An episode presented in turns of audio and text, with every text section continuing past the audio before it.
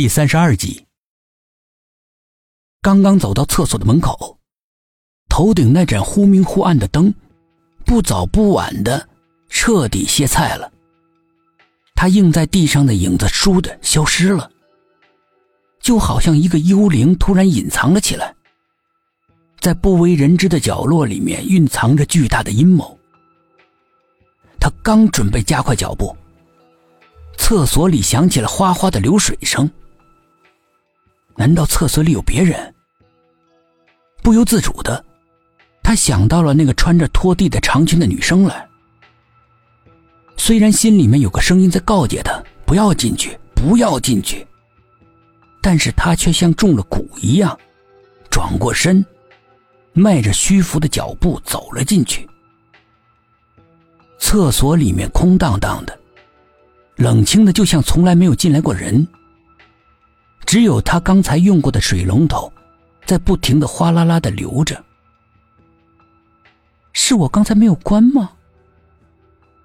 他呆呆的注视着水龙头。按理说这种情况不应该发生的。她是一个有着轻微强迫症的女孩。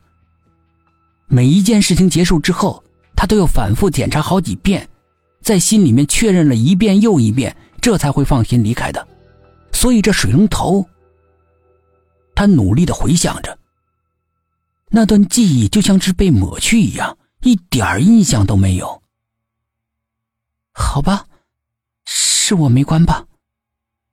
吴芳芳莫名的叹了口气，关好水龙头，转身正想要离开的时候，就在那一瞬间，那种被人窥探的感觉又毫无征兆的闯进了他的心房。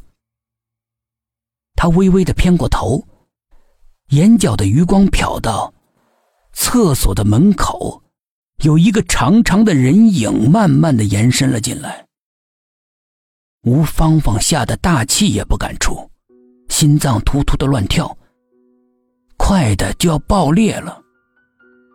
整个人就像秋风中的枯叶，拼命的颤抖。沙沙的轻微的脚步声。由远及近，人真正面临生死关头的时候，就会爆发出巨大的能量。本来僵硬的、不知动弹的吴芳芳，突然恢复了行动能力。她悄悄地握住水槽边的一把拖把，全身绷紧，紧张地注视着门口。就在那个影子的主人出现在门口的一刹那，吴芳芳用尽全力，举着拖把冲了过去。只一下就把那个人捅到地上，传来了“哎呦”一声。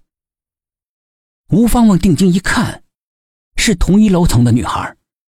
虽然平日里彼此并没有交集，但是天天抬头不见低头见的，面孔熟得很。